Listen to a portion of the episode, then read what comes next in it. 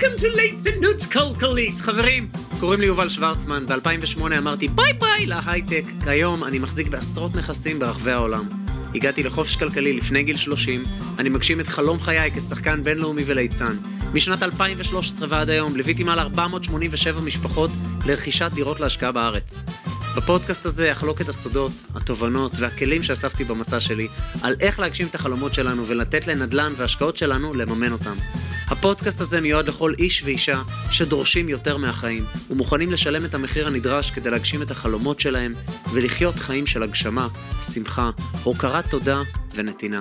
ברוכים הבאים לליצנות כלכלית. יאללה, שנתחיל? מה? וואלכ אתה יא ליצן? מה זה?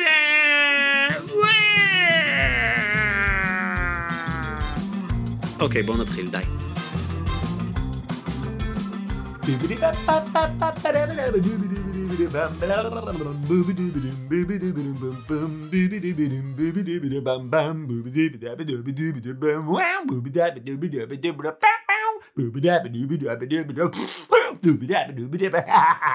חברים, אז uh, היה משדר מטורף. עם שי בדיחי המלך, המתוק, הבן אדם המקסים, החכם והנבון והגבר הזה, ואז עשינו שאלות ותשובות. למה? למה אחרי הוובינר פתחנו קבוצת וואטסאפ, בקבוצת וואטסאפ כולם הפגיזו בשאלות, יאללה, לקחנו את הכי חזקות, עשינו משדר שענינו, שזה היה הפרק הקודם בפודקאסט, ושלחו עוד שאלות, אז עשינו עוד משדר. לפנק, לפנק, לפנק. יאללה, שיהיה לכם אחלה האזנה. האמת, שלושת הפרקים האחרונים בית ספר. ממש ממליץ להאזין להם לפחות פעמיים. לפחות. תודה. שלוש, ארבע, וברוכים הבאים חברים יקרים, אני פה עם שי בדיחי המלך, היקר האהוב והתותח, ואנחנו כאן בסשן שאלות ותשובות שתיים, לכל האנשים ששמעו את הוובינר נדל"ן שעשינו, של ההזדמנויות, מה שנקרא משדר חירום, הזדמנויות בנדל"ן עכשיו שיש בארץ, בעקבות הריבית הגבוהה, הגבוהה, ועשינו סשן ראשון של שאלות ותשובות. מי שלא צפה בוובינר ובסשן הראשון, בבקשה תצפו בו, כדי להבין את מה שאנחנו אומרים פה, כי זה כמו עוגה, זה שכבות. יאללה, שי, מה המצב? איזה שאלות רשמו לנו בקבוצה? אגב, מה זה השאלות האלה? פתחנו קבוצה למי שנכח בוובינר, והזמנו את האנשים שבקבוצת וואטסאפ לשאול שאלות. זה מה שענינו במפגש הקודם של השאלות ותשובות 1, ועכשיו אנחנו עולים על השאלות והתשובות 2. אז אתה רוצה להתחיל? מעולה, אז באמת בוקר טוב לכולם, צהריים טובים לכולם, ערב טוב לכולם, לילה טוב לכולם, לא יודע מתי. לכל מי שמאזין ברחבי העולם! אז אני שי בדיחי במקרה עדיין לא מכירים, ככה הגעתם פעם ראשונה לשידור, אז אנחנו באמת עכשיו נתחיל ממש לעבור אחד אחד שאלות שאנשים שאלו אותנו בעקבות השידור נדל"ן בארץ שעשינו. נתחיל עם שאלה של רויטל. רויטל שואלת אותנו רגע, לגבי מה שאמרתם, מי שלא יודע מה אמרנו אז תלכו לשמוע את ההקלטות הקודמות לגבי לקנות שתי דירות, אחת מקבלן והשנייה מיד שנייה, עוד נזכיר את זה בקצרה למה הכוונה כי שאלו את זה כבר כמה פעמים אז שואלים האם, האם אפשרי בסדר הפוך, אוקיי? מה זה אומר בסדר הפוך? רויטל אומרת לקנות מקבלן, טוב, כלומר על הנייר אין, אין בית עומד, אחר כך לקנות יד שנייה, אחר כך לקבל טופס 4, טופס 4 אנחנו מקבלים מן הסתם על הקבלן, לא על היד שנייה, יד שנייה כבר הדירה קיימת, ובסוף היא אומרת למכור תוך שנה, זה יותר משנה אמור להיות, אבל בסדר, למכור תוך שנה את, את הדירה שקניתי יד שנייה, אפשרי או שזה מוכרח להיות פיפו, פיפו מי שמכיר זה first in first out, כמובן שהמטרה שלי להימנע ממס רכישה. אז בואו באמת נעשה סדר, גם להזכיר למי שלא שמע או לא בטוח מה דיברנו, ואז ננסה לנתח הפוך ונראה אם זה, אם זה עובד לנו או לא עובד לנו. מעולה, אז מה אנחנו דיברנו? אנחנו דיברנו שנניח ויש לנו כסף, אנחנו יכולים לקנות דירה, לשים איזשהו הון עצמי, אני אומר דירה, הכוונה כרגע לדירה שהיא יד שנייה, אוקיי? כלומר הדירה בנויה ועומדת, מושכרת לא מושכרת, משופצת לא משופצת, זה לא משנה ואנחנו יכולים לשחק עם המשכנתה, כלומר אם יש לנו את ההון, אנחנו יכולים לקחת, לשים יותר הון עצמי, לקחת פחות משכנתה או לשים פחות הון עצמי, פחות כסף מה שנקרא מהבית ולשים יותר, ולקחת יותר משכנתה אם יש לנו את היכולת משחק הזה, אז אנחנו יכולים להחליט אוקיי בוא נשים פחות הון עצמי, ניקח יותר משכנתה ואז יישאר לנו עוד הון עצמי לעוד עסקה השפיל הזה שנשאר, אין לנו כבר הון לקנות שתי דירות, אוקיי? כי לקנות שתי דירות זה כבר יקר, בטח שאנחנו הולכים לדירות שהן במרכז, אז, אז זה אולי, אולי קשה להרבה מהאנשים. אז מה אפשר לעשות? אפשר לקנות דירה אחת, נניח במימון של 70 אחוז, 75 אחוזים, 50 אחוז, לא משנה, זה עניין של מספרים של תזרים, כמה שאתם יכולים לעמוד, ולאחר מכן לקנות דירה נוספת, אבל לשים כרגע רק 20 אחוז, אוקיי? למשל דירה מקבלן, נשים 20 אחוז עכשיו ואת היתרה לשלם אה, בעוד שלוש שנים, ארבע שנים, שנתיים וחצי, תלוי מתי הפרויקט יסתיים ותלוי מה מצבו, מתי נכנסתם, האם קניתם אותו אה, לפני היתר, אחרי היתר, אחרי תחילת בנייה וכולי. אז מה שאמרנו שאנחנו יכולים ליהנות ממצב, מצד אחד יש לנו דירה יד שנייה ביד, אוקיי? ובהנחה שהמחירים עולים, אז אנחנו נהנים על יתר של דירה יד שנייה. הדירה הנוספת שקנינו עם ההון העצמי היותר קטן, אז ככל שהתקדם הבנייה, זה, זה עזבו את מחירי הנדל"ן, עולים לא היגיון בריא. אם קניתי משהו, אה, אני קונה חול, אוקיי? משלם מחיר X. אם אני קונה חול, אבל יש עליו בניין, אני לא יכול לשנות אותו X, זה לא הגיוני, אוקיי? כי יש לי מוצר ששווה הרבה יותר. אם אני קונה צמיג לרכב, מחיר X, אם אני קונה רכב עם אותו צמיג, זה לא יכול להיות אותו מחיר, אוקיי? זה פשוט לא הגיוני. אז אז בסופו של דבר המחיר כנראה יעלה אה, של, ה, של הדירה אה, מקבלן ונגיע למצב שבאיזשהו שלב יהיו לנו שתי דירות בנויות ברגע שיש לנו שתי דירות בנויות אז מתחיל המשחק של להגיד אוקיי רגע קיבלתי טופס 4 כלומר יש לי את התשתיות לבנייה אני יכול לאכלס דייר או לאכלס את עצמי אה, בדירה מהקבלן ועכשיו אני יכול למכור את הדירה הקודמת, מה שנקרא דירה חליפית, אני כאילו משפר דיור, היה לי דירה אחת יד שנייה ועברתי לדירה אה, הנוספת של הקבלן ועכשיו יש לי, יש לי איזושהי תקופה, אה, סדר גודל של שנתיים, שאני יכול למכור, למכור את הדירה מבלי אה, אה, לשלם אה, אה, את המס רכישה. אני, אני אדייק את זה, יש לבן אדם עכשיו דירה, דירתו היחידה, לא משנה אם היה לו עוד או לא, זו כרגע דירתו היחידה בזמן נתון. אותו בן אדם אומר, אני עכשיו רוצה לשפר דיור ולקנות דירה אחרת. אז אין סיבה שהוא ישלם עליה מס רכישה כדירה שנייה, כי הוא מתכוון להחליף, זו דירה שהיא חליפית לדירה הנוכחית. ואז בעצם, בניגוד לדירה נוספת להשקעה, שאפשר לקבל רק 50% משכנתה, על דירה חליפית אפשר לקבל 70. עכשיו, אם אנחנו עושים את החליפית הזאת, וזה סתם דוגמה, דירה ישנה ויד שנייה, ואני מוכ... ובעצם אני קונה עוד דירה ישנה יד שנייה, ואני אומר, תוך שנתיים אני מתכוון למכור את הראשונה, זה שנתיים ולא שנה וחצי הערכה שהייתה מאז הקורונה. ו, ואני אומר אוקיי אז יש לי שנתיים ואז בעצם אני לא משלם לא מס מכירה שבח על הדירה הראשונה ולא מס רכישה לדירה השנייה כי זה עדיין דירתי היחידה זה ההיגיון של דירה חליפית משקיעים יכולים וחלקם משתמשים בזה בצורה כזאת שהם אומרים אוקיי אני קונה את הדירה החליפית לוקח 70% מימון. אם אני מוכר את הראשונה סבבה אם אני לא מוכר את הראשונה אז קיבלתי במקום 50% על הדירה השנייה שלי חליפית קיבלתי 70% אבל אם אני לא מתכוון למכור את הראשונה אז הם גם ככה משלמים את המס רכישה. פה בדוגמה הזאת מה שאנחנו מדברים, שאם יש לי דירה מסוימת, בין אם היא חדשה או בין אם היא יד שנייה, ואני הולך וקונה דירה חדשה מקבלן כחליפית, אז יש לי מה שנקרא את השנתיים רק מרגע שהיא נחשבת דירה, זאת אומרת רק אחרי שהדירה בנויה ויש טופס 4.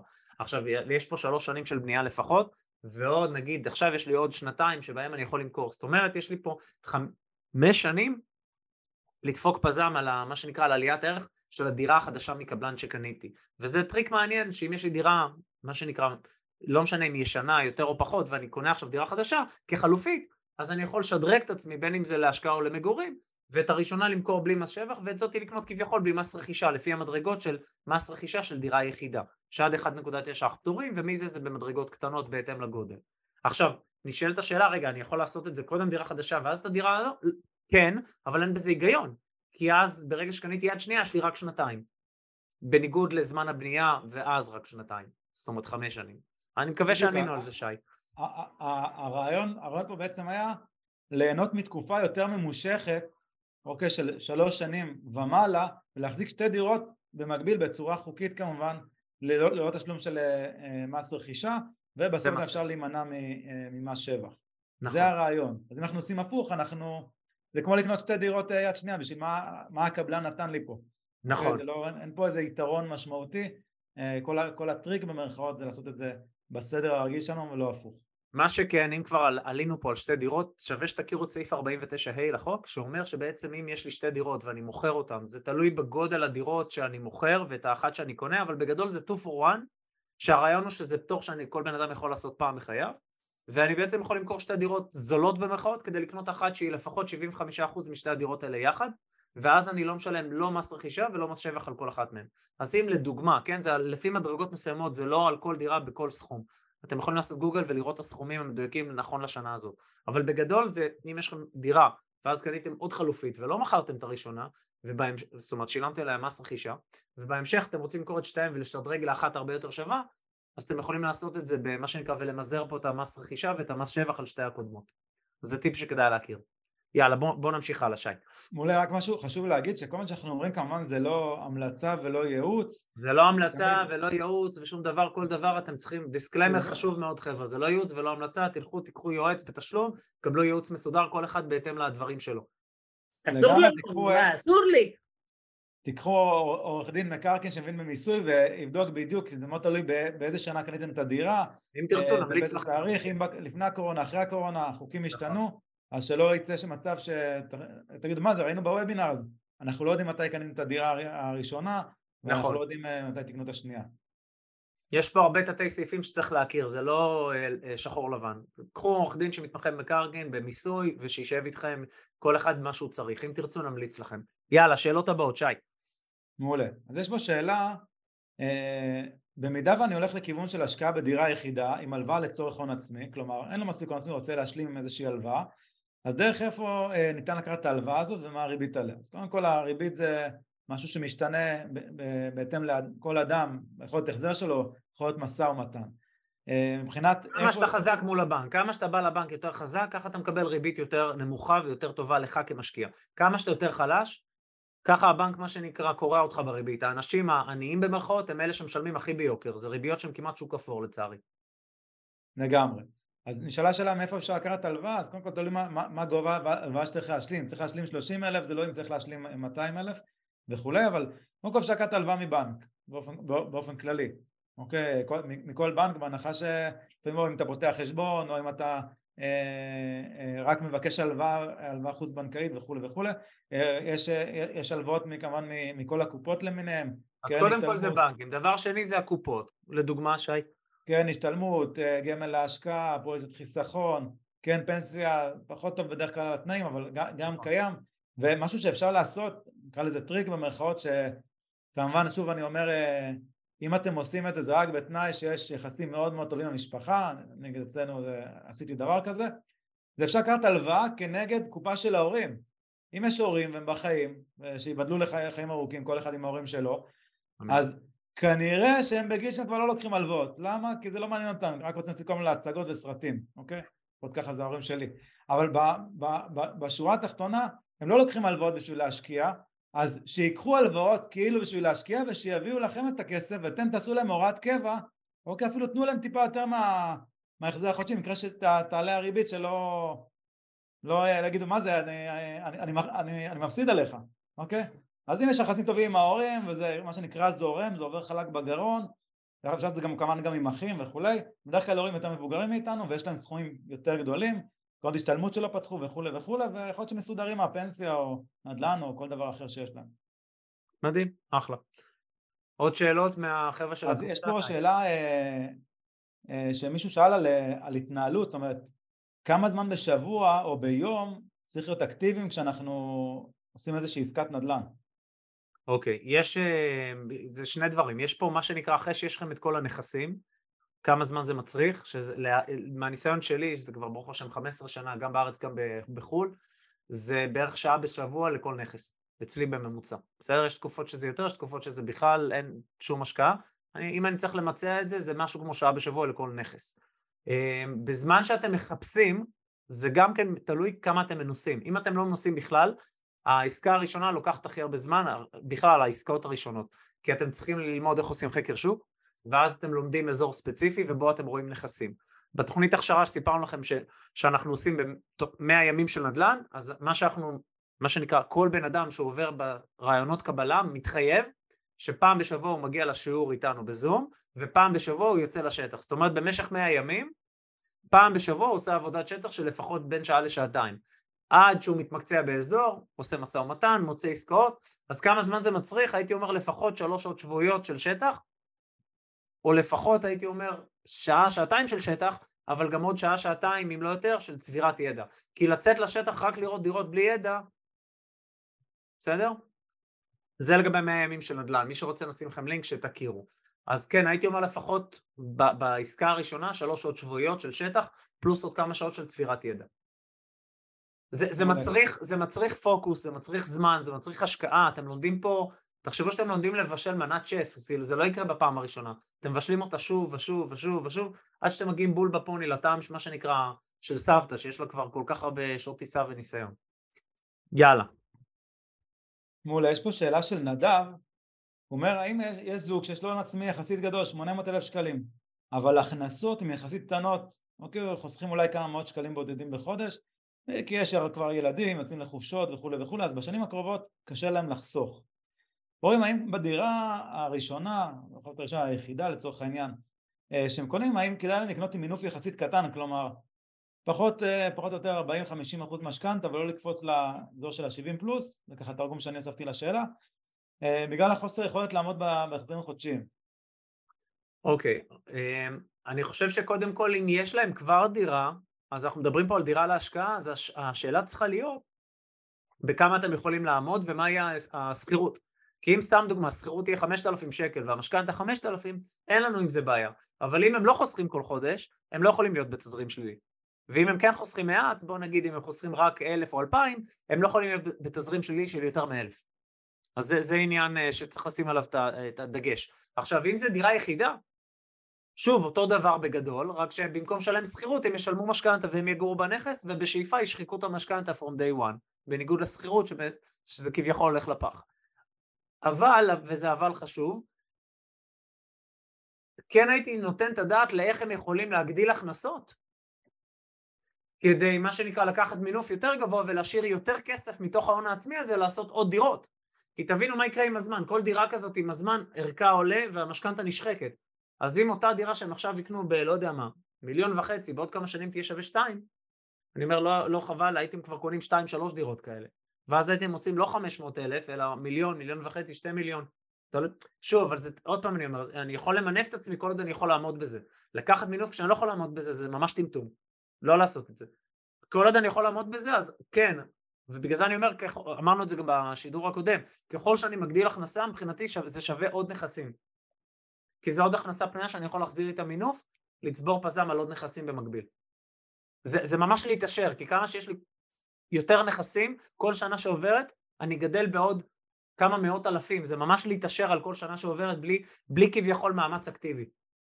חוץ מהמאמץ ההתחלתי של למצוא את הנכסים, להביא נכסים, לשתול את השתילים האלה באדמה, להשקות אותם, ותן לזה לרוץ ולתת לך פירות.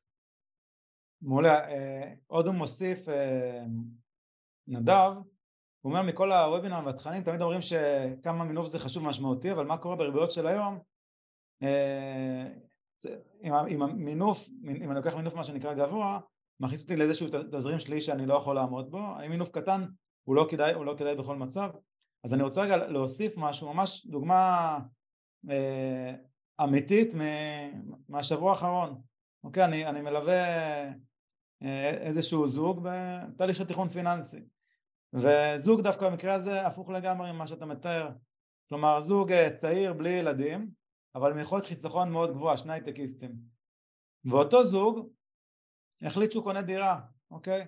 אז הוא uh, קנה איזושהי דירה והלך לאיזשהו יועץ משכנתה ויועץ משכנתה זה עבודה נפלאה, התפקיד של יועץ משכנתה זה לדאוג שא' תוכל לעמוד בהחזרים וגם בעתיד אם יעלה ירד וב' ההפך מלמקסם זה למנמם, אוקיי, להפוך את זה למינימום, לשלם כמה שפחות אה, ריביות, אוקיי?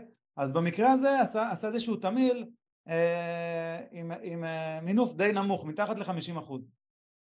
אז אני אמרתי להם, אוקיי, זה בסדר, אבל כשאני מסתכל בראייה מערכתית של תכנון פיננסי, דווקא עם היכולת החזר המטורפת שיש לכם היום, נכון, הריביות גבוהות זה נכון, נכון זה יהיה לכם תזרים יותר גבוה, אבל גם אם תקחו את התזרים הגבוה, עדיין נשאר לכם מעל עשרת אלפים שקלים תזרים פנוי, הריבית תעלה, תעלה, תעלה.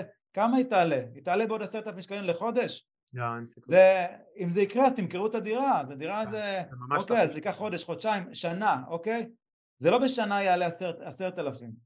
אז, אז אני הולך פה למקרה קיצון, אני אומר אוקיי, אין בעיה שתיקח, אני אומר הפוך, תיקחו יותר מינוף, תשתמשו בעץ משכנתה, שהוא במינוף היותר גבוה ייתן לך את התמהיל הכי טוב, כי זה המומחיות שלו יותר משלי, אבל אני אומר תיקחו יותר מינוף כי בכסף ש, שלא תשאירו בקירות, בסוף אנחנו נייצר לכם עוד נכסים, אגב זה לא משנה אם זה אדם או משהו אחר, אבל נייצר לכם עוד תשואה ועוד נכסים, בטווח הארוך יהיה לכם יותר כסף ואתם עדיין ישנים טוב בלילה.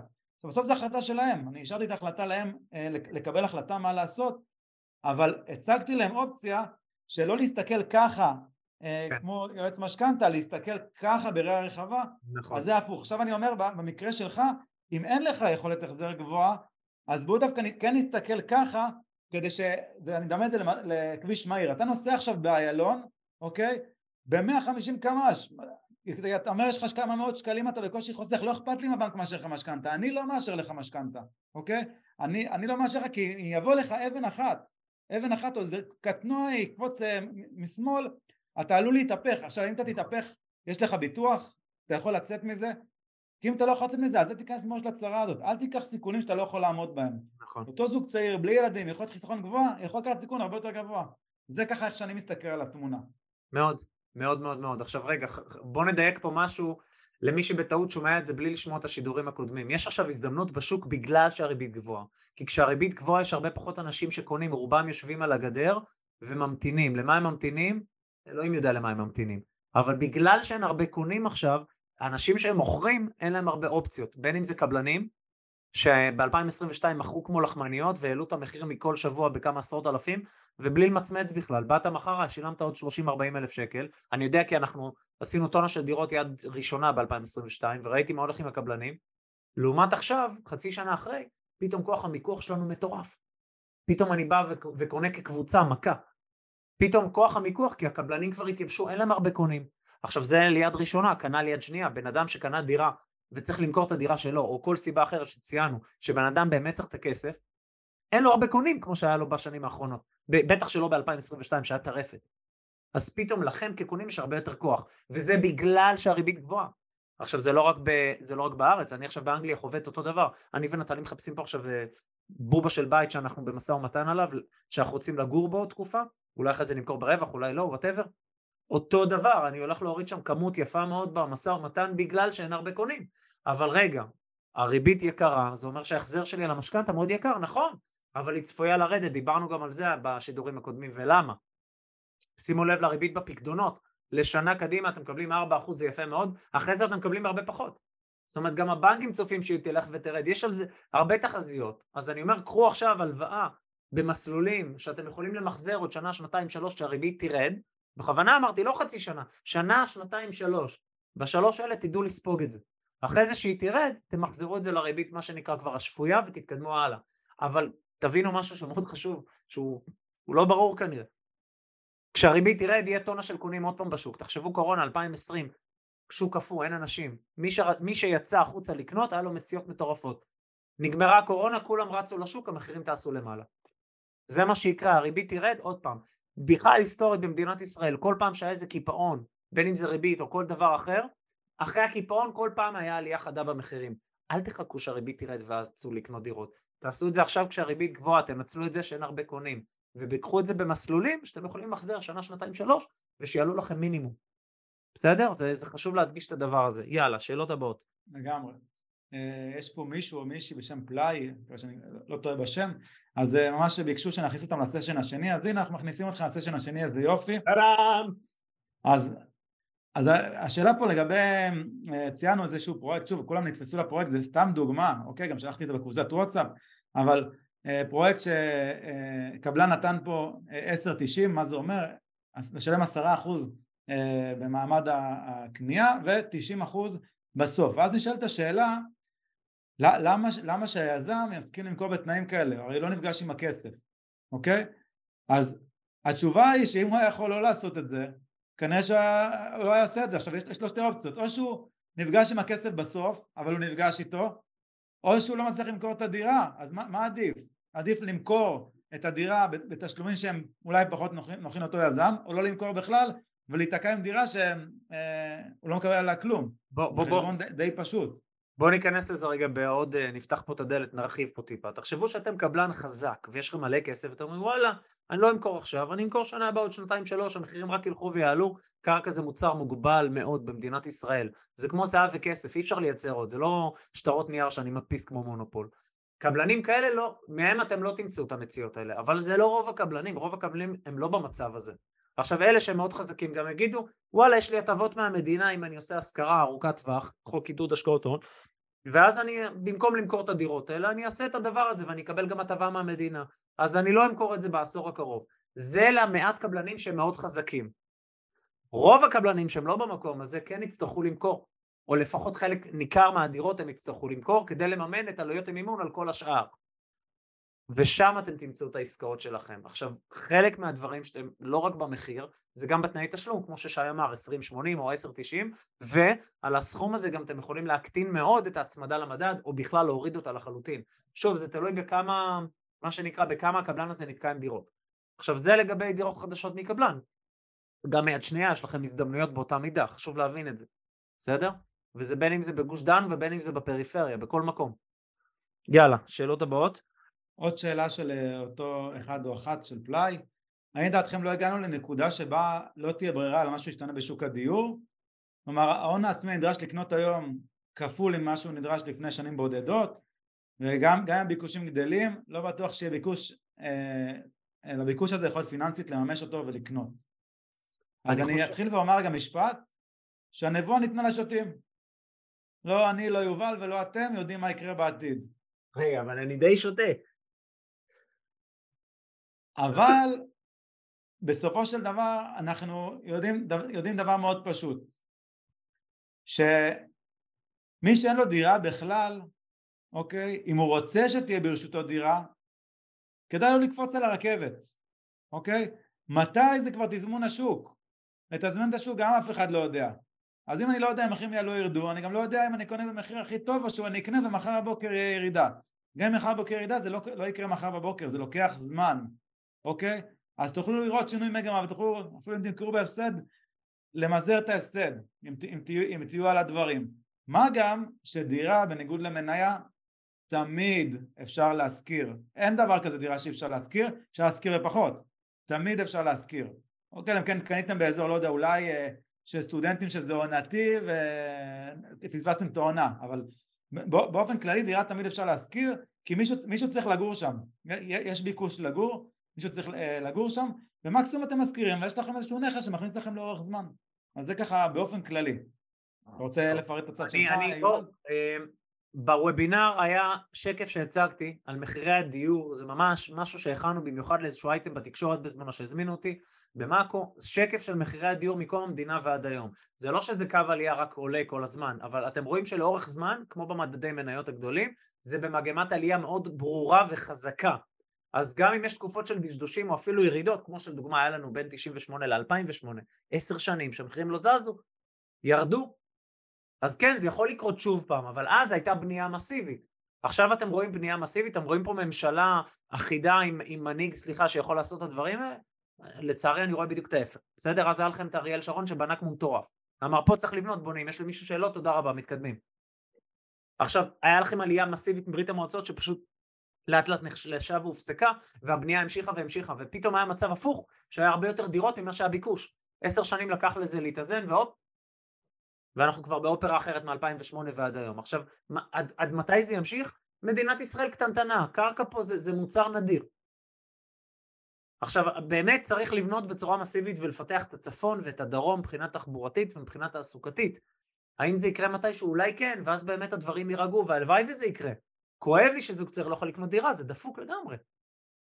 אבל אני אומר, רגע, אני יכול לבכות על זה שזה דפוק לגמרי, או שאני יכול לקחת מה שנקרא את האחריות לתא המשפחתי שלי לידיים ולהגיד, אוקיי, אני הבנתי, היסטורית, לחכות כל פעם שהממשלה תעשה, בין אם זה היה לפיד, בין אם זה היה כחלון, כל הכותרות האלה בעיתונים, רוח וצלצולים, כלום לא קרה בפועל, וכל מי שחיכה רק נחווה. אז או שאני באמת הולך לכל המכרזים האלה של המחיר למשתכן ודומיהם, אם יש לי הון עצמי מאוד קטן בשביל ה-90-10, או שאני פשוט הולך וקונה דירה ולא מחכה לכל ההגרלות האלה שזה כמו למלא לוטו. אבל שוב, חשוב להבין, לאורך זמן המחירים פה עולים. ישראל קטנטנה, יש הרבה מאוד במדינת ישראל שרוצים חלק מהעוגה הזאת, והרבה מאוד בתפוצות, יהודים שרוצים חלק מהעוגה הזאת. לאורך זמן המחירים פה עולים בצורה מאוד ברורה וחדה. במחאת הדיור לפני עשר שנים, שגם את זה הזכרנו בשידור, המחירים מאז ועד היום עלו במאה אחוז, וכבר אז זעקו, זה יקר, זה יקר, כמה עוד אפשר? מאה אחוז. אז כאילו אני אומר וואלה, אז מה, נחכה עוד עשר שנים שיעלה בעוד מאה אחוז ממה שזה כבר היום? מי שישב ואמר לא, צריכים למצוא לזה פתרון, אכלו לי, שתו לי, זה לא בסדר, אני לא אומר שזה בסדר, זה באמת לא סבבה, זה לא בסדר. אבל זה שאני אגיד את זה לא מקדם אותי לשום מקום, זה שאני לוקח אחריות ואני אומר אוקיי, הבנתי, זה כללי המשחק, בוא נפעל. בוא נקדם את התא המשפחתי שלי קדימה, במקום לשבת בו ולבכות על מה לא בסדר. באופן כללי, לשבת ולבכות על מה לא בסדר לא מקדם אף אחד לשום מקום. גם אם הוא צודק. עדיף להיות חכם ולא צודק במקרה הזה, בסדר? לגמרי. אוקיי. נוגה שואלת אותנו, אה, אני אנסח את זה במילים אחרות כי לא אה, במילים שלי, היא אמרה, קניתי דירה, ותוך כדי שקניתי דירה חסכתי קצת כסף. יש לי שתי אופציות. אופציה אחת, אני יכולה, אה, הכסף הזה יכול לשמש לסגור חלק מהמשכנתה. אני אסגור חלק מהמשכנתה, אני אחזיר, אני, אני אקטין את ההחזר החודשי, אה, ויהיה לי יותר נוח בחיים. אוקיי. Okay. אופציה שנייה, אני יכולה להשקיע בדירה נוספת, אוקיי? או להשקיע במקום אחר. אז מה, מה כדאי לי? לחזות את המשכנתה או, או אה, אה, להשקיע במקום אחר? אתה רוצה לקחת אז, את זה או אני? אז, אז אני חושב שקודם כל אין, אין תשובה אחת שהיא נכונה לכולם. זה מאוד מאוד, אה, נקרא לזה, תלוי מספרים ותלוי מטרה. לצורך העניין, אם את במצב שאת אה, חרדה אה, מהמשכנתה, כי זה עושה לך חלחלה ואת לא ישנה טוב בלילה, אוקיי? זה משהו נפשי, אוקיי? יכול להיות ששווה לך לסגור חלק, חלק מהמשכנתה, אבל אני אספר סיפור קצר. ח, אה, בוא נאמר, הורים של חבר מאוד מאוד טוב, אוקיי? כל הזמן סגרו את המשכנתה, סגרו, סגרו, סגרו. מה בסוף קרה? אין משכנתה, סיפור אמיתי, משכנתה נגמרת מתישהו. ופתאום אומרים, רגע, אין משכנתה, אבל אני התרגלתי לשלם 6,000 בחודש, 6,000 בחודש. מה הם עשו? שוב מה שאומר כרגע, לא המלצה, לא שום דבר, ספר סיפור, אוקיי? סיפור אמיתי. אמרו, יש לי יכולת לחזור את ה-6,000, במקום שיהיה לך משכנתה, אני אעשה עם זה משהו, מה אני אעשה? הם קנו פעמיים זכות לדירה, לא המלצה מסוכן מאוד, אוקיי? במקרה רצה הגורל, ואחרי שמונה שנים סדר גודל, לפי דעתי אפילו פחות, הבשיל כל מה שהיה צריך להבשיל, והם עשו מהדבר הזה כמה מיליונים, מהששת אלפים שקל בחודש, שבמקום אה, נקרא לזה אה, אה, להכניס את זה הביתה ולקנות עם זה אה, עוד חופשה או לשדרג את הרכב או שיהיה טרנזיסטור ממש מגניב בסלון שעושה אורות, אה, יש להם עוד, עוד שתי דירות, בנוסף הדירה שלהם בלי משכנתה.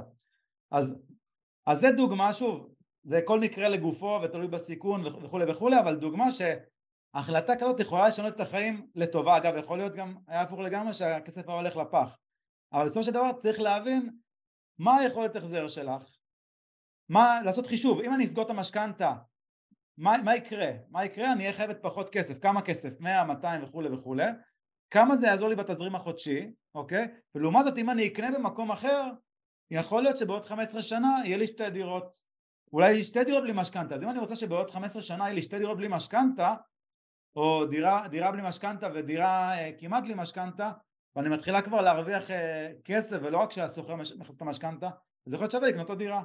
אוקיי, כמובן עם כל השיקולים של אה, מס רכישה וכולי וכולי, אבל זה עניין של מה, איפה את רוצה להיות בעוד איקס שנים, צריך לעשות סימולציה של מצב אחד, סימולציה של מצב אחר ולראות איזה מצב עושה אחד לישון טוב בלילה, שתיים איפה עושים אותך במקום יותר טוב יש את המשל של התפוח, שרוב האנשים אה, אין להם שום יכולת של דחיית סיפוקים, כי הם לא פיתחו אותה. ובן אדם, מה שנקרא הומלס, חושב על הארוחה הבאה, הוא לא חושב אה, דורות קדימה לעומת טריליונר. עכשיו, יש לי תפוח ביד, רוב האנשים יגידו אני רעב, הוא נראה טוב, יאכלו אותו. כשהבן אדם העשיר, מה שהוא יעשה, הוא ידחה סיפוקים, ישתול אותו באדמה, ישקיע את זה בסבלנות, אחרי כמה שנים יש לו עץ, וכל עונה יש לו, הוא כבר מלך, יש לו כמה תפוחים שהוא רוצה. אותם הוא אוכל. זאת אומרת, הוא אף פעם לא אוכל את העץ, הוא אוכל את הפירות של העץ. וזה ההבדל בין עשירים לעניים. עכשיו את אומרת, את רוצה עכשיו להיות בשקט, סבבה. זה גם, זה גם רגשי, זה לא רק כלכלי, אבל מבחינה כלכלית, אם את עכשיו תהדקי את החגורה וחמש עשר שנים תחסכי, ומה שנקרא, בעוד עשר שנים את תקצרי את הפירות, כי יהיה לך כבר כמה נכסים. אני יכול להעיד על עצמי, בזמן שכל החברים שלי התקרחנו אחרי צבא, אני הלכתי לעבוד בהייטק. אבל היום, מה שנקרא, 15 אה, שנה אחרי, אני בעולם אחר. כי אני כבר עם נכסים והשקעות ועניינים, וכאילו, אתם יודעים, הם ב-9 to 5, חזק, הארדקור, 9 to 9 אפילו הייתי אומר, במרוץ העכברים, ואני כאילו בספירה אחרת. אני עושה את זה עכשיו כי בא לי לעשות את זה, אני לא עושה את זה עכשיו כי, כי זה העבודה שלי, חשוב להבין את זה. כאילו, הדבר הזה מתגמל, אבל כן, באותם שנים, במקום להתקרחן, אני לא יודע בכל איפה, ולהוציא כספים על רכב, ועל כל דבר אחר, לא, הדגתי את החגורה ועוד נכס ועוד נכס ועוד נכס ועוד נכס. אבל אחרי זה אתם קוצרים על זה את הפירות, ואתם קוצרים על זה באבו אבוה. אז כאילו כל אחד וה... שנקרא, מה שמתאים לו. אבל כן חשוב לתת על זה את הדעת. אני, האם אני מוכן עכשיו, מה שנקרא, להתאפק, להדק את החגורה, אבל בשביל עוד עשר שנים אה, לחיות כמו מלך, או שלא, אני רוצה את זה עכשיו, כמו רוב האוכלוסייה. חבר'ה, לא סתם כאילו חלק קטן מהאוכלוסייה, מה שנקרא, עם כל ההון, וחלק גדול מהאוכלוסייה ללא כל ההון. זה גם תלוי הרבה להתנהלות. הייתי אומר אפילו, העיקר הדברים פה זה הבנה והתנהלות. יאללה, שאלה הבאה. שאלה של רועי אומר איך, איך אנחנו יודעים איזה קבלן לבחור שנותן הנחות מצד אחד שאין סכנה שיקרוס כלכלית במצב הנוכחי אה, ואילו הוצאות נוספות יש לקחת בחשבון. אז אני אגיד אה, בסוף זה לא יודע להגיד משחק סכום אפס אבל אי אפשר לאכול את העוגה ולהשאיר אותה שלמה. אי אפשר ללכת לקבלן הכי מפורסם הכי גדול נכון. שהמניה שלו נסחרת בבורסה בארבעה מיליארד שקלים אה, בלי להגיד שמות אתם יכולים לבדוק לבד ו- ולהגיד לו אוקיי בוא עכשיו תתפשט מולי אוקיי אה, תן לי, תן לי גם הנחה בזה, גם את התשלומים האלה, גם אה, תן לי למכור באמצע, תן לי לעשות מה, מה שאני רוצה. אז הוא לא צריך אתכם, אוקיי? הוא, מס, הוא מספיק חזק. יכול להיות שעוד מעט הוא יצטרך, אבל יכול להיות שכרגע הוא לא צריך אתכם. מצד שני מישהו שהוא יותר קטן, שככה הולך עם המטריה ב... ויורד עליו עכשיו אה, ברד, הולך ככה עם המטריה וחודר לו פה מהצדדים, הוא אומר טוב בוא בוא בוא בוא רק תבוא תביא את המטריה שלך, מטריה יותר גדולה. אז אותו קבלן יותר קטן הוא יותר צריך אותנו. עכשיו אם אני מנסה לחשוב אה, לוגית הייתי הולך לבינוני שהוא גם צריך אותנו קצת אבל גם יש, מרגיש ביטחון נכון. זה ברמה הלוגית בפרקטיקה צריך אה, להבין אוקיי מה, מה המצב אוקיי אה, משהו שאני מאוד ממליץ לעשות זה ללכת לראות פרויקטים פיזית בעיניים שיסתיימו של אותו קבלן לדפוק נכון. לאנשים בדלתות ולדבר איתם לראות אתם הייתם הקבלן הזה מעולה אני יכול להיכנס לדירה תודה רבה לך אדוני, תודה רבה לך גברתי, אוקיי, תמיד תהיו מנומסים, תמיד יחזור לכם פי שניים בחיים. נכון. ו- ותשאלו אותם, האם היו בעיות, ופתאום תמצאו דברים שלא שמעתם עליהם, אין אותם באינטרנט, זה רק מהשטח. יגידו לכם שהיה טפטוף, אוקיי, שהיה איזה נזילה, פתר את זה מהר, לא פתר. שמע, השאיר אותנו פה חודשיים, לא זה, תראו בעיניים שעדיין, עדיין, תראו את הגימור מבחוץ בבניין. נראה טוב, לא נראה טוב, מתקלף, עברה כולה שנה של הבניין. כל מיני דברים שאתם יכולים לראות וללמוד על אותו קבלן גם על התוצר שלו, כי בסוף התוצר שהוא עשה מקום אחד זה הניסיון שלו. אולי אצלכם הוא יעשה, אולי הוא ישתפר מאז, אבל כן תוכלו לקבל איזושהי חוות דעת, וצריך לזכור שאם אתם קונים כמובן אחרי יותר, אז יש בנק מלווה. עם, עם אותו קבלן, שלאף אחד אין ערובה אם הוא יפשוט רגל או לא יפשוט רגל, יפשוט רגל, יבוא קבלן אחר במקומו. נכון, אז נקבל את הדירה יותר מאוחר, זה יפגע לנו בתשואה, אבל יש לנו את הערבות של הבנק שנקבל את הדירה מתישהו, אוקיי? זה יכול להיות שייקח יותר שנים. אבל זה הסיכון שאנחנו קונים דירה שהיא לא מוכנה. לעומת דירה שהיא מוכנה, דירה שהיא לא מוכנה אנחנו מצפים לתשואה יותר גבוהה כי קנינו בשלב יותר מוקדם, דירה שמוכנה מצפים לתשואה יותר נמוכה. אלא אם כן אנחנו נעשה איזשהו שיפוץ ונשביח את הנכס בעצמנו. או שקנינו במחיר אה, יותר אטרקטיבי כי אנחנו עושים משא ומתן טוב אני, אני, זה, נתת תשובה אש, אני רוצה להוסיף על זה עוד כמה דברים, טיפים של הדברים על לקוחות שאנחנו מלווים ברכישות או קבוצתיות או פרטניות. אם זה קבלנים, אני לרוב אמ, חייב ליווי בנקאי, אני לא מתקרב לכאלה שאין להם ליווי בנקאי, והדבר הבא זה הרבה פעמים בתמ"אות, אה, כשאני קונה את הדירות החדשות בקומות הגבוהות שהם הוסיפו, אני הולך על כאלה שכבר עשו פרויקטים, וגם הליווי הבנקאי וגם מה שנקרא, אני דואג לראות את המפרט ומה הרקורד שלהם, כמו ששי אמר. אני לא הולך על מישהו שאתמול הוא היה שיפוצניק ועכשיו הוא החליט שהוא יזם קבלן, כאילו זה מועד לפורענות ויש מלא כאלה שפושטים את הרגל. אז בדרך כלל הרבה קבלנים אחרים נכנסים בנעליהם ולוקחים את הפרויקטים. אתם קונים ממישהו שאתם יודעים ממי אתם קונים ויש רקורד מוכח. יאללה, דברים הבאים שי. יורי, שאלת על דירה חליפית, אז דיברנו על זה קודם, מוזמן לחזור אחורה ולהאזין. ושאלה אחרונה בינתיים להיום, אה, צבי אומר, אשמח להרחבה על האופציות שיש למי שיש דירה יחידה והצליח ליהנות במרכאות בשנה האחרונה מעליית מחירים ומעוניין להוציא את הכסף מהקריות בצורה חכמה.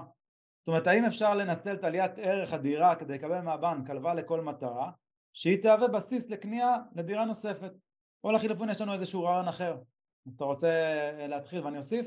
טוב, קודם כל אתם יכולים לשעבד נכס קיים בוא נגיד עם לפחות 50% דרך הבנק, בסדר? ואם זה לא דרך הבנק, כי גם הבנק עושים על זה בעיות בשנים האחרונות, מאז שניסו ככה לרסן את המשקיעים, אז אתם יכולים לעשות את זה חוץ בנקאי, גם 60%, 70%, 80%, תלוי בריביות. אז יש איזה גודל מסוים של 60-65% שהריבית עדיין יחסית סבירה ביחס למה שאפשר לקבל בבנק. אני חושב אבל שהדגש פה צריך להיות, כמו אנשים שמתמקדים בהאם שווה לי עוד דירה ולשלם מס רכישה של 8%, זה הרי המון. הדגש פה צריך להיות אם אני קונה עכשיו עוד דירה, איפה אני רוצה להיות בעוד כמה שנים, כמו שענינו מקודם לתשובה של אה, שווה לי לסגור משכנתה או לקנות עוד דירה. ואז השמונה אחוז מתגמד, ואז כל הדברים האלה, הכל מתגמד. כשאני מבין איפה אני קונה את הדירות האלה ומה הכוח של נדל"ן וזמן במקום שיש עליית ערך מאוד חזקה. עכשיו, ספציפית לבחור ששאל, אם אתה מוכר אין לך מס שבח. אז אולי תעשה אקסיט, תגדיל את ההון העצמי, ואז תצא למסע של צבירת כמה נכסים. או בכלל, זה מה שאני עשיתי, ככה אני הגעתי למה שהגעתי, בהתחלה היה אקסיטים כדי להגדיל את מה שנקרא, את כמות הז'יטונים, את החיילים שיש לי, את הכסף. ואז עם זה יכולתי לרכוש הרבה יותר נכסים שאותם אני כבר לא חייב למכור, אלא רק נהנה במקביל בהרבה מאוד עצים שמניבים פירות. עליית ערך ושחיקת משכנתה. אז אתם מרוויחים משני הדברים האלה וכמה שיותר בו זמנית. אבל זה מאוד תלוי למה שנקרא הבן אדם הספציפי לאן אתה רוצה להגיע. אם אתה אומר עזוב אותי אני רוצה בית אחד לגור בו בלי משכנתה, אוקיי, רגשי, לא, לאו דווקא כלכלי, סבבה, הכל נכון, תלוי כל אחד ומה שהוא רוצה. אבל אם אתה אומר לא, אני רוצה להיות טייקונצ'יק, אני רוצה בעוד עשר שנים שיהיה לי כבר שלושה, ארבעה, חמישה נכסים שכל אחד שווה כמה מיליונים, אז עכשיו אתה צריך לזרוע את זה. לגמרי. אתה רוצה להוסיף על זה משהו, שי? אה, אני אגיד, כמו שאמרת, בשנים האחרונות יצא חוק שאי אפשר למשכן אה, אה, דירה בשביל לקנות דירה נוספת, אבל כן אפשר לקחת הלוואה לכל מטרה, אז סך הכל זה אומר שהריביות פחות אטרקטיביות. אבל אם העסקה עושה שכל, אם המימון, אוקיי, בסוף עסקה, ההצלחה של עסקה נמדדת גם במחיר של הדירה, גם בכך שאתם לא תיכנסו לברוך שלא תוכלו לצאת ממנו, וגם במימון, המימון יכול לקחת עסקה גרועה לעסקה מדהימה או עסקה מדהימה לעסקה על הפנים. אז אם המימון הוא טיפה פחות טוב אבל קניתם במחיר מאוד מאוד אטרקטיבי והסוחר משלם לכם מספיק כסף ומכסה לכם גם את המימון, הדבר, המימון שיצא לכם אז יכול להיות שזה עדיין טוב, יכול להיות שזה עדיין בסדר. יכול להיות שיש לכם תזרים גבוה מהבית ובעסקה אתם תזרים שלילי אבל קניתם במחיר אה, שמחר בבוקר אתם יכולים למכור אותו ביותר. לא תמכרו להם משיקולי מס וכאלה אבל בסוף זה, זה, זה, זה משחק של מספרים, צריך לשים את כל המספרים אה, מול העיניים, כל אחד איכשהו נוח לו, באקסל, בדף, אה, גם קצת כאלה שעושים בפנקס בראש, אבל העיקר שתראו את המספרים מול העיניים ותקבלו החלטה שהיא שקולה ואחר כך יש גם החלטה שהיא קצת של הלב, לא הכל זה רק מספרים, נכון. אה, אני מאוד מאמין בהחלטה שהיא גם סקלטנית אבל גם אה, להרגיש את זה, זה, זה מרגיש לי טוב העסקה או לא, זה, זה לא מרגיש לי טוב העסקה הזאת. נכון מאוד. אינטואיציה ולב קודם כל, שכל הרבה אחרי, אינטואיציה ולב קודם כל. אוקיי, הייתה שאלה שגברת מאוד נחמדה מהקבוצה שלחה לי בפרטי, שאלה אותי, יובל, אתה בא להועיל פה לאנשים, אתה רוצה, מה שנקרא, להפיץ אור, ואתה כאילו אומר לאנשים, לכו תקנו הזדמנויות. והיא שאלה שאלה לגיטימית לחלוטין, אומרת, אבל אותו מוכר, לא קבלן, אלא מוכר שלחוץ למכור, אתה בעצם קונה ממנו ואתה עושה לו נזק. אז כן ולא, כי אני אגיד לך זה שאת שואלת את זה קודם כל מראה שאת בן אדם מאוד מוסרי ו- וזה מקסים ואני מאוד אהבתי את השאלה הזאת, היא אפילו ריגשה אותי. אבל חשוב לי להעביר לך משהו, אם את לא תקני זה לא שהוא לא ימכור, אלא מישהו אחר יבוא ויקנה. עכשיו אם הוא במצב שאליו הוא נקלע, וזה יכול לקרות לכל אחד מאיתנו, תראי אם אני עכשיו סתם דוגמה, יש לי עסקה פצצה, כן? ואני חייב, לי, חייב עכשיו לארגן כסף, ממש מהיום למחר, אז אני אמכור בפחות אחד מהנכסים שלי, אבל אני צריך היום את הכסף. כדי מחר שהעסקה פצצה לא תאבד לי. או לחילופין אם אני עכשיו מכרתי אותו מוכר דירה כי הוא קנה דירה מקבלן והוא חייב להעביר כסף. זאת אומרת הוא הביא את עצמו לסיטואציה הזאת, אם זה לא את תקני מישהו אחר יקנה. עכשיו זה לא שאת באה לנצל אנשים, ה mindset פה צריך להיות שונה. זה את באה מה שנקרא לקנות עסקה טובה ממישהו שיש לו מוטיבציה למכור ואת עם מוטיבציה לקנות. אם מה שנקרא אם זה א' פוגשת ב' יש עסקה, אחלה. עכשיו כמה שאת יותר מתמחה בחקר שוק ועשית שיעורי בית ומשא ומתן וכל הדברים קיצר כל הדברים שמה שנקרא מיומנויות של נדל"ן בין אם למדתם את זה בתוכנית שסיפרנו לכם על 100 ימים של נדל"ן או בין אם פיתחתם את זה בכל דרך אחרת כמה שאת יותר מיומנת את יכולה להגיע לעסקאות יותר טובות עכשיו אם הגעת לאותו מוכר ואת אומרת וואלה אני מרגישה לא בנוח אל תקני אל תקני, זה חרא של קרמה, את לא, את לא צריכה את זה. אבל אם את אומרת, וואלה, בן אדם מתוק, הוא קלט אותי, אני קלטתי אותו, הוא רוצה למכור, הגענו למחיר שווה לשנינו, מה הבעיה? זה לא שחס וחלילה את מסתירה פה מידע או עושה משהו, וזה חבר'ה תיזהרו מלעשות דברים כאלה, הקרמה תיתן לכם, מה זה בעיטה בתחת? אל תתעס... לא לעשות דברים כאלה. תמיד תהיו ישרים, פלס. ומראש, אני אומר לכם, לא רק לעצמי, אלא אנחנו מלווים בסדר גודל של מעל 100 דירות בשנה, הכל פלס. וכל הדירות האלה דירות אטרקטיביות. כל הזמן יש עסקאות. מה שנקרא, כשאתם עם מוטיבציה לקנות, ויש מוכר מוטיבציה למכור, לא צריך קומבינות ולא צריך להמציא ולא צריך כלום, הכל על השולחן. זה המחיר שאני מוכן, מתאים מתאים, יאללה זהו, מחר יש עסקה. הנה העורך דין שלי, בוא לתת, שהעורך דין שלך יעביר לו טיוטה. ככה. מעולה, אני, אני רוצה להוסיף שני דברים. דבר ראשון, אף אחד לא, אנחנו לא יצרנו, אומר אנחנו, זה לא אני, זה כל אחד. אף אחד לא יצר פה אה, סיטואציה אצל מישהו אחר בשביל שהוא ימכור. זה החיים, אוקיי? כלומר, אתן דוגמה ממש אישית שלי, אני קניתי ממישהי אה, אה, שאימא שלה נפטרה, אוקיי? היא לא, אימא שלה נפטרה, היא רוצה את הכסף, להפך, לא רק שאני לא עושה משהו, אני, אני עוזר לה, היא צריכה כסף, אוקיי? לא אכפת לה אם זה יהיה מאה אלף יותר, מאה אלף פחות. גם הרבה פעמים שי בדירות ירושה... אני מסתכל על זה כמשקיע. אוקיי? גם הרבה פעמים בדירות ירושה אנשים רק רוצים להיפטר מהדירה. בדיוק, אני יכול להגיד מעבר לזה שאני רכשתי דירה מזוג שהתגרש, לא הסכימו להיות ביחד, לחתום איתי על אותו חדר. כן. עשיתי להם כל כך טובה שקניתי את הדירה ומנעתי להם את הסבל הזה כי אם, אם הדירה הייתה נמצאת עוד הרבה זמן בשוק, לא יודע לאיזה כסף עוד אפשר להגיע שאתה לא מוכן לשבת עם בן אדם שאהבת אותו פעם. אוקיי, לא זוכר אפילו אם להם ילדים או לא, אבל זה, זה לא רלוונטי. בשורה התחתונה זה, לכל, לכל מטבע שני צדדים, צריך להסתכל על זה אה, משני הצדדים, לפעמים אנחנו עושים טובה גם למישהו אחר, אה, כי הוא רוצה למכור את הדירה, זה הוא הוציא, אף אחד לא אמר לו, הוא הוציא, ואנחנו אומרים אוקיי, אנחנו רוצים לקנות, באיזה מחיר אתה מוכן? אתה לא מוכן, לא צריך, הכל בסדר, אני אמשיך לדירה הבאה. אז זה בסוף משא ומתן, אין פה אה, שום ניצול חלילה ושום, אני, אני מסתכל על זה ממש בהפך, יש פה עזרה, אה, מישהו שרוצה אה, בסופו של דבר למכור, זה משא ומתן, ואם מישהו לא ירצה למכור, אז הוא לא ימכור, אף אחד לא מכריח אף אחד ואי אפשר להכריח מישהו למכור. אני יכול להגיד דוגמה שלי עכשיו, אוקיי, אני, אני מכרתי דירה, הייתי המוכר, לא הקונה, מכרתי דירה, והאמת שלא אכפת לי, אני אומר לכם בכנות, לא אכפת לי אם זה במחיר מסוים או עשר אלף יותר, עשר אלף פחות, עשרים אלף, אפילו שלושים אלף הייתי מוכן להתגמש, אוקיי זה לא דירה של אה, מיליון, זה דירה של כמה מאות אלפים אז זה הרבה בסכומים האלה, עשרות אלפים. הייתי מוכן להתגמש כי אני רציתי כבר, הייתי חם, רציתי לגלגל לעסקה הבאה. נכון, אוקיי? נכון, אז, נכון. אז בסופו של דבר אה, רציתי למכור מישהו בטווח שהסכמתי. יכולתי לחכות לעשות את המשא ומתן של להרוויח עוד עשרים אלף שקל, יכול להיות שהייתי גם אפילו מצליח. יכול להיות שבאחוזים זה אפילו היה עוד מדהים אבל בשורה התחתונה הוא עשה לי טובה שהוא הסכים במחיר אפילו שהוא לא הכי גבוה, אבל אני התקדמתי. בסוף, מהזמן שלא נתקעתי עם זה, ב mindset התקדמתי כבר לעסקה הבאה ועשיתי עסקה עוד יותר טובה. אז, אז אתם לא יודעים אף פעם מי נמצא בצד השני, מה הרצונות שלו, מה הצרכים שלו, גם לא תמיד מה שמישהו אומר לכם זה נכון, אוקיי? אה, אתם לא יודעים מה הקלפים שלו וגם המתווך לא תמיד יודע, כל אחד, אה, אה, מה שנקרא, מסתיר לפעמים את הקלפים שלו לעצמו ובגלל זה לא, לא, לא הייתי נכנס בכלל לחשוב על זה תחשבו אם העסקה מתאימה לכם או לא, הצד השני יחשוב מתאים לו או לא, אם נפגשים מעולה יש עסקה אם לא הכל טוב נפרדים נכון. כידידים אפשר לחוץ ידיים אפשר גם לשתות כוס קפה. נכון נכון. בלי קשר אתם תמיד פוגשים אנשים וזה בפני עצמו נכס. כל בן אדם זה נכס להכיר אותו ותמיד תהיו בני אדם. קודם כל תהיו בני אדם. אוקיי אה, היה פה עוד שאלה של מתי חו"ל. לדעתי אני בכלל חושב שכל תא משפחתי צריך במדינת ישראל ספציפית לפחות שלושה נכסים, זה אני, אבל אני מבין שאני אולי קצת אה, הולך רחוק, אז אני אגיד לפחות דירה ועוד דירה להשקעה, אם לא שתיים. אבל מינימום של המינימום זה דירה יחידה בארץ, רק אז בעיניי חו"ל. ומבחינתי, השקעות בארץ זה גדילה הונית ומינוף. השקעות בחו"ל, מבחינתי זה תזרים. ככה גם תיק ההשקעות שלי, הדברים שיש לי בארצות הברית ובאנגליה, מטרתם זה להכניס כמה שיותר כל חודש, הכנסה פסיבית מהנכסים האלה, שכמעט כל השכירות תיכנס. מה שיש לי בארץ, גם אם זה בתזרים שלילי, מטרתו להגדיל את הכסף עלייה הונית. זה איך שאני רואה את זה. אתה רוצה להוסיף על זה? אני בגדול, בגדול די מסכים, כלומר אם למישהו יש אה, הון, הון מספיק בשביל לקנות אה, אה, בישראל, אז הייתי, הייתי קונה דירה יחידה, אה, שיקולי מס, שיקולי מינוף, שיקולי אה, קרבה וניהול אה, יותר פשוט אה, לא ירמו אותנו בדירה, לקחנו עורך דין, סיכוי ליפול הוא מאוד מאוד נמוך. נכון. בחו"ל יותר מורכב, יותר מסוכן, כמו שגם את זה אפשר לבדוק ולעשות כמו שצריך, אני מושקע גם בהרבה נכסים בחו"ל.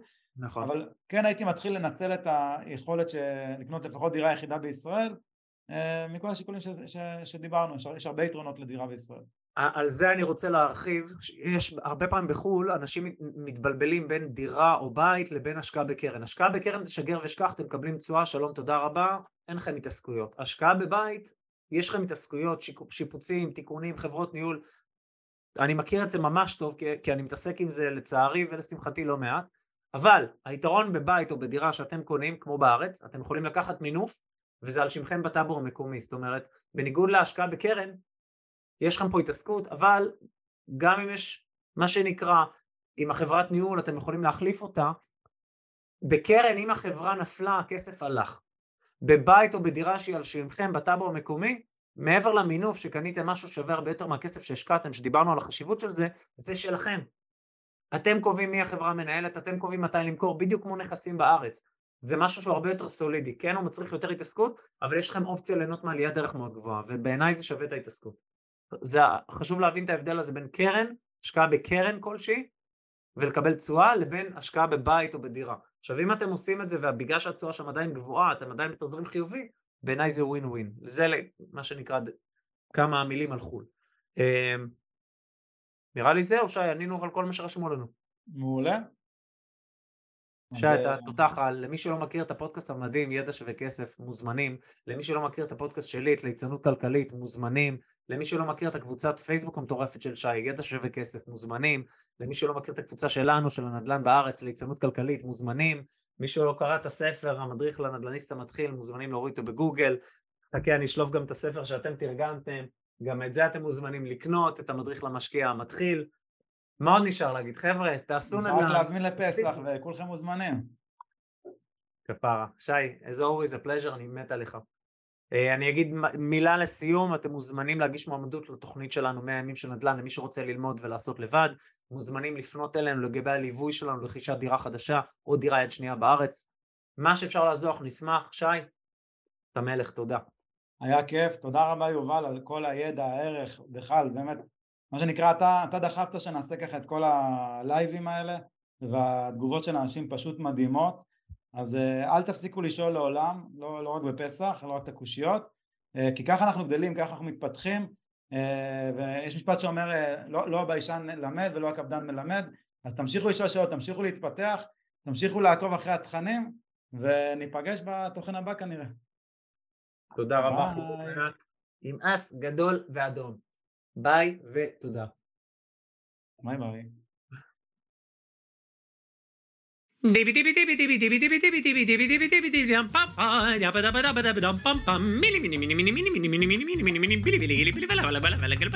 אוקיי, אז זהו חברים, זהו לפרק של היום.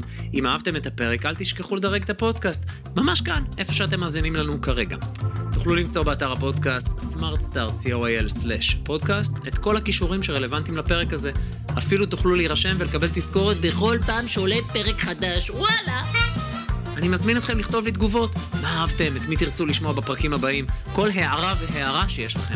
מוזמנים לשלוח לי ישירות בפרטי, באינסטגרם, בקהילת ליצנות כלכלית בפייסבוק, או בפייסבוק הפרטי שלי, או בכלל למייל שלי, יובל שטרודל סמארט סטארט co.il. תרגישו חופשי חבר'ה, אני אשמח לשמוע מכם.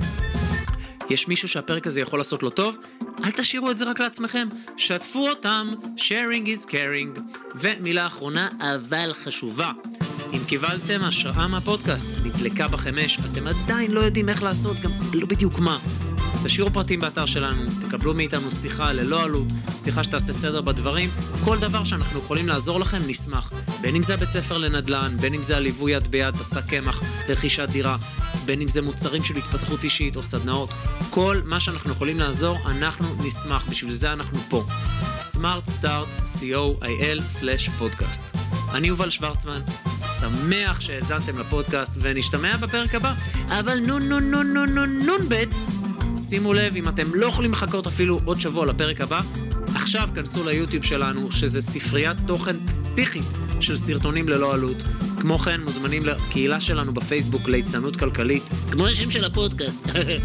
ובאינסטגרם מלא תכנים של השראה והתפתחות. חבר'ה, יאללה, תהנו, תתפתחו, נתראה שבוע הבא, ויאללה, יאללה, יאללה, משוגע, הבן אדם הזה משוגע, אני לא יודע מה יש לו, צריך להיות... ביי.